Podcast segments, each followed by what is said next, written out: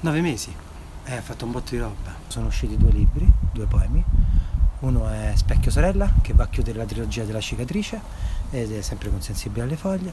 E l'altro è Camera d'Oriente con Tic Edizioni, che è il mio debutto con Tic Edizioni. Però non, non escluso un... Siccome Camera d'Oriente appartiene a un'eptalogia di poemi, cioè ha sette poemi, e questa è la terza parte, il terzo atto, è molto probabile che che con TIC Edizioni insomma proseguiremo l'eptalogia ecco. Sì, ho fatto un programma insieme a Caterpillar che è un performer di Ostia, vabbè non so, un amico ma un grande che fra l'altro con la mia casa editrice Semplumas che poi è diventata nostra. Insomma adesso eh, diciamo la casa editrice siamo io e Caterpillar abbiamo pubblicato il suo primo libro di monologhi teatrali. E con lui eh, abbiamo fatto questo programma radio che si chiama Semplumas eh, come la mia casa editrice ed è un bah, forse tipo un percorso ragnatela all'interno del suono poetico oppure della forse il suono poetico non è giusto direi della poesia sonora cioè comunque suonata. Ah, mi fa infuocare l'amore. Ah, l'amore con la maiuscola eh, declinabile in, tante, in, tanti colori e in tante forme però eh, in questo caso sicuramente l'amore per una forma e per un colore, cioè per una persona che, che vive, è vivente, non è un'astrazione.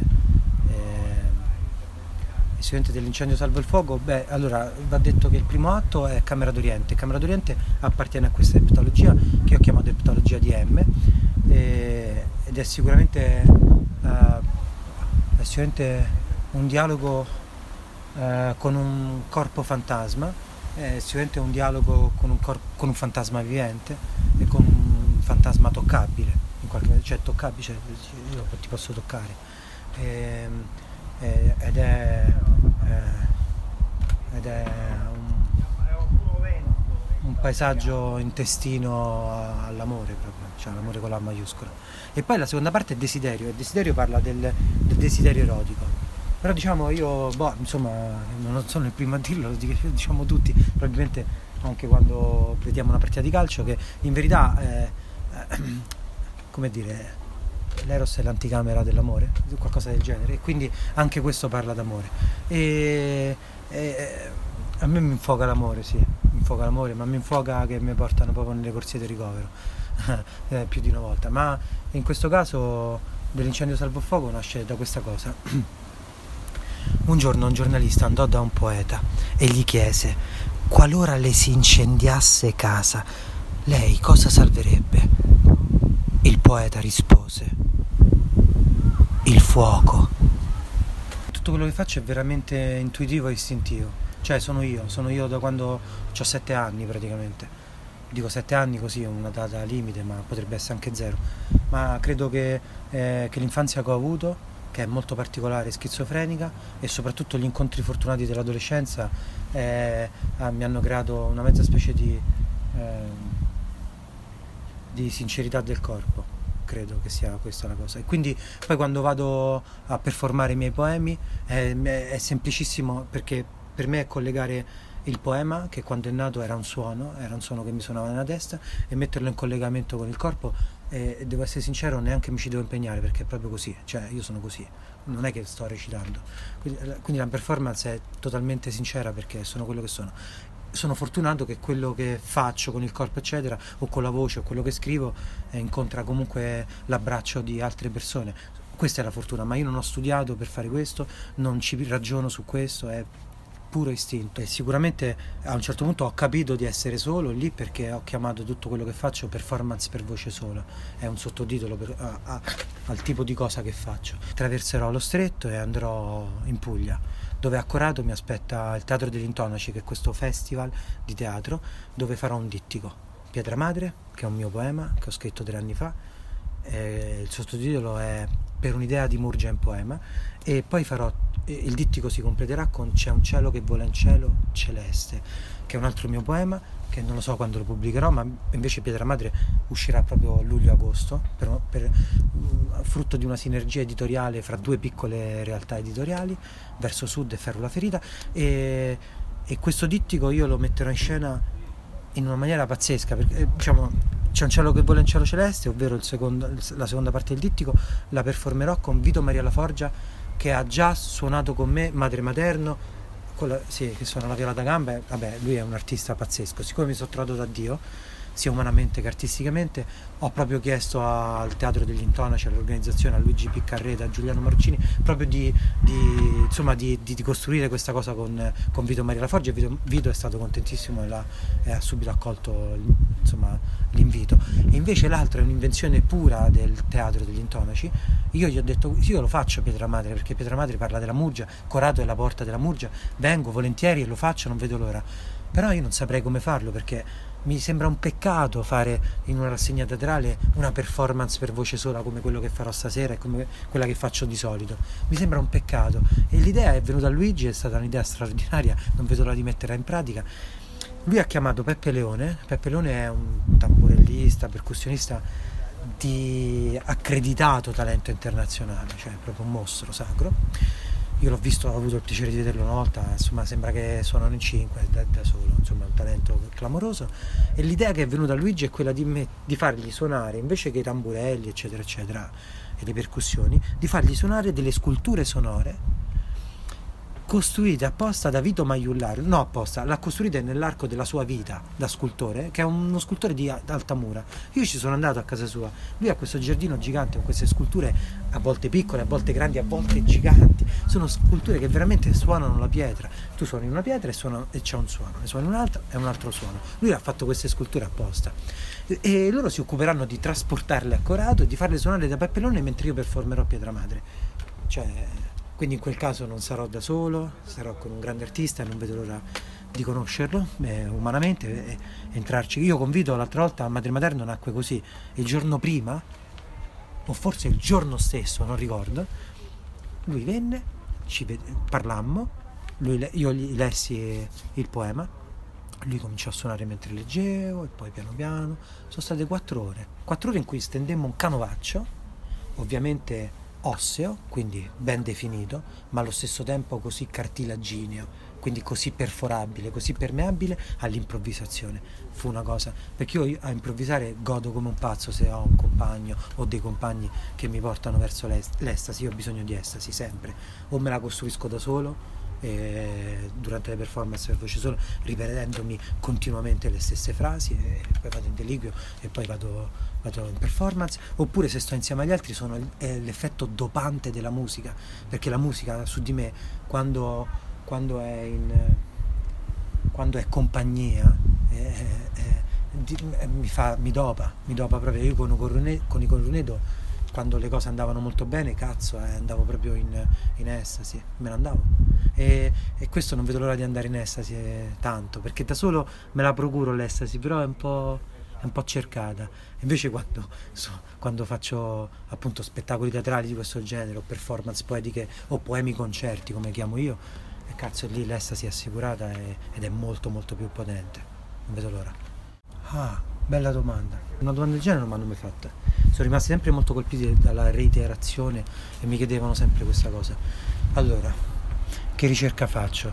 Beh, sicuramente c'è una ricerca, ma io non la conosco questa ricerca, non la conosco perché tutto quello che faccio è tutto istinto, però non voglio neanche fare la figura dell'autodidatta o del talento, una queste cazzate qua, perché sicuramente la ricerca sono tutti i libri che mi sono letto nella mia vita, tutti i grandi maestri che ho letto nella mia vita, soprattutto Flavio Giurato, che è il mio maestro vero e proprio.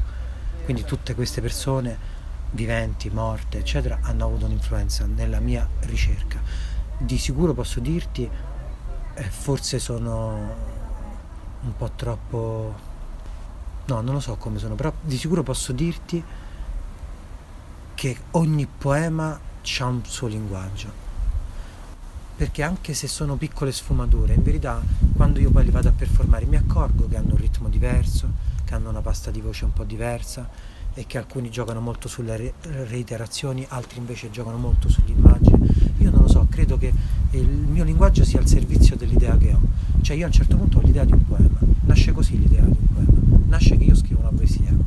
Scrivo una poesia perché ho urgenza di scriverla, per esempio vedo delle mucche vado fuori di testa per queste mucche e a un certo punto questa fascinazione fortissima che io sento, ma forte forte che mi spacca proprio il petto, cioè allora ho bisogno, ho bisogno di scriverla, questa urgenza mi fa scrivere una poesia e da lì io non rimango insoddisfatto sempre.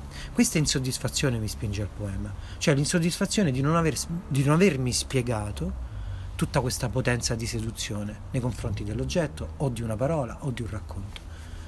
E allora, se sono insoddisfatto, dico cazzo, questo non, non può finire qua, io devo continuare a scrivere. Ecco una seconda, ecco una terza, una quarta e si costruisce il poema. Sempre così procedo.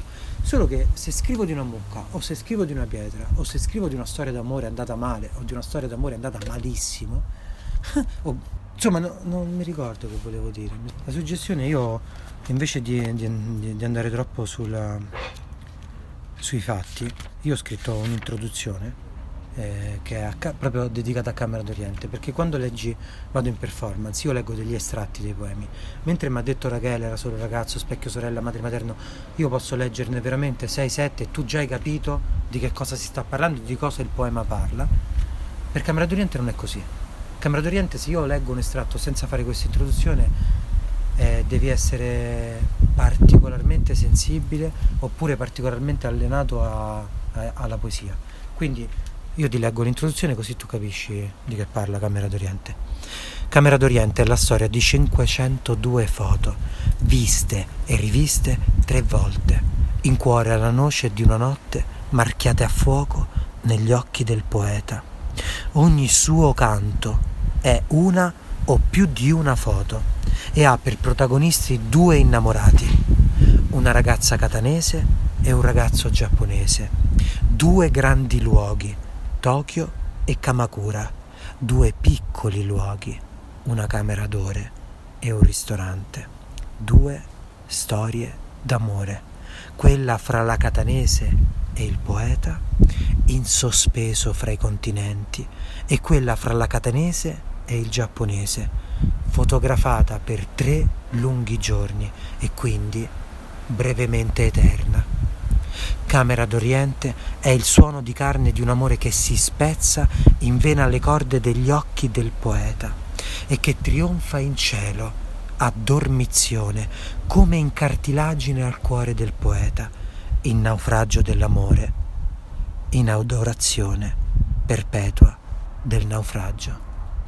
Questa è Camera d'Oriente il centro del Mediterraneo geografico, geometrico, diciamo, parlando di geometria, eh, è Reggio Calabria. Eh, a me, eh, per la seduzione dei racconti che mi hanno preceduto, ovvero di scrittori o poeti, oppure semplicemente della storia, fantastico, sembra un disco di Corunedo così.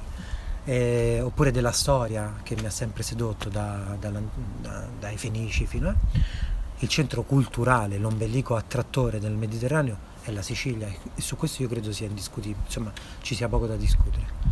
Ecco, in più mettici che un quarto del mio sangue viene da Longi, e quindi sempre in provincia di Messina, ehm, un paesino sui Nebrodi. Mettici che quando 14 anni fa ho messo piede per la prima volta in Sicilia sono rimasto schiantato, schiantato e quindi mi sono subito, subito innamorato della terra eh, siciliana. Mettici che il mio libro più importante il libro della mia vita, che lo è da quando io ho 21 anni, quindi sono 21 anni che è il libro della mia vita e che ogni tanto rileggo, soprattutto quando sto male, è Conversazioni in Sicilia. E quindi per me ti rispondo che la Sicilia eh, la Sicilia è, è, bah, è tipo un corpo corpo in cui io devo assolutamente entrare e se non lo faccio per un po' di mesi vado fuori di testa, ho la sicilitudine. E quindi eh, perché ne ho scritto così poco? E finalmente in Camera di Oriente ci sono riuscito a scrivere qualcosa? Ne ho scritto così poco perché come i grandi amori eh, che, che, non hanno a che fare con, con l'erotismo, con il corpo, insomma sono amori che non posso non posso sentire sul corpo, ma posso soltanto goderne, diciamo, guardandoli. E sono due, sono Roma e sono la Sicilia. Roma lo è da quando ho 17 anni, che dopo il mio primo DSO sono uscito da questo DSO e mi sono avventurato con un secchiello d'acqua preso a una fontanella e mi sono avventurato per Roma. E mi ricordo presi il 60 e questo 60 attraversava all'epoca, attraversava praticamente quasi tutto il centro storico, cioè da Piazza Venezia fino al Circo Massimo. Eh, lì saranno stati gli effetti dei psicofarmaci, la coda dei psicofarmaci, non so cosa, lì entrai in questa storia d'amore con Roma. E di Roma non sono riuscito a scrivere nulla, nulla, se non qualche pennellata in altri poemi perché mi serviva, no mi serviva perché si ambientano a Roma, tipo era solo un ragazzo, no? c'è la Roma di mio padre, quella degli anni 80, quella che mi raccontava lui. E, e, però finalmente quest'anno ho scritto le prime poesie del poema su Roma, finalmente, quest'anno sono riuscito. E della Sicilia, quindi quanto ci ho messo? Un botto, per, e della Sicilia con Camera d'Oriente sono riuscito a scrivere qualcosa, ma la mia, la, il mio grande desiderio è fare quello che sto facendo per Roma, cioè un poema su Roma e un poema sulla Sicilia. Un giorno ci riuscirò, però intanto eh, grazie a questo amore per una donna siciliana sono riuscito a scrivere qualche verso, almeno questo.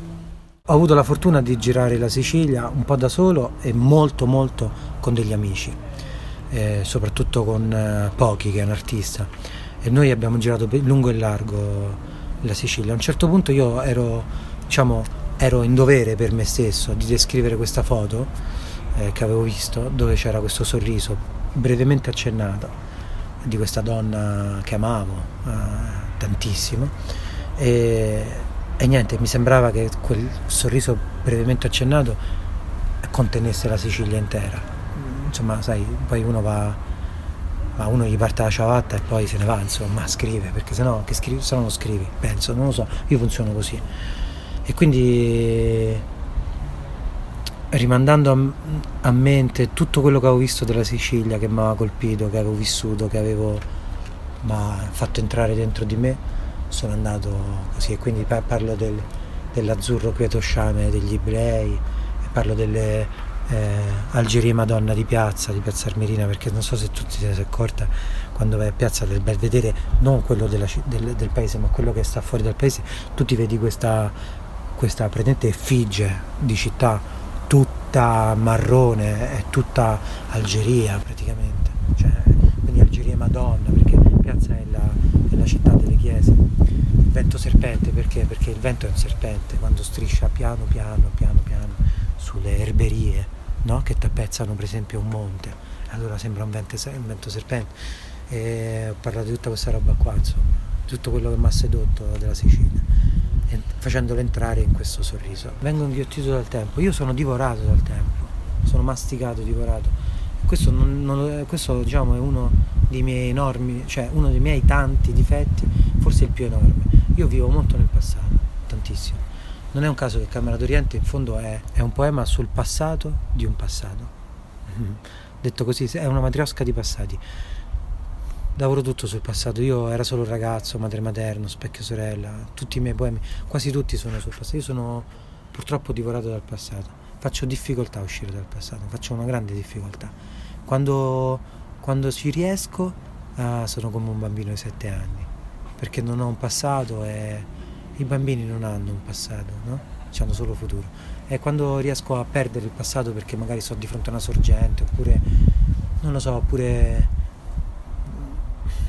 oppure mi innamoro, cioè mi innamoro sub, cioè in questo momento e quindi non c'è un passato di questo amore, no?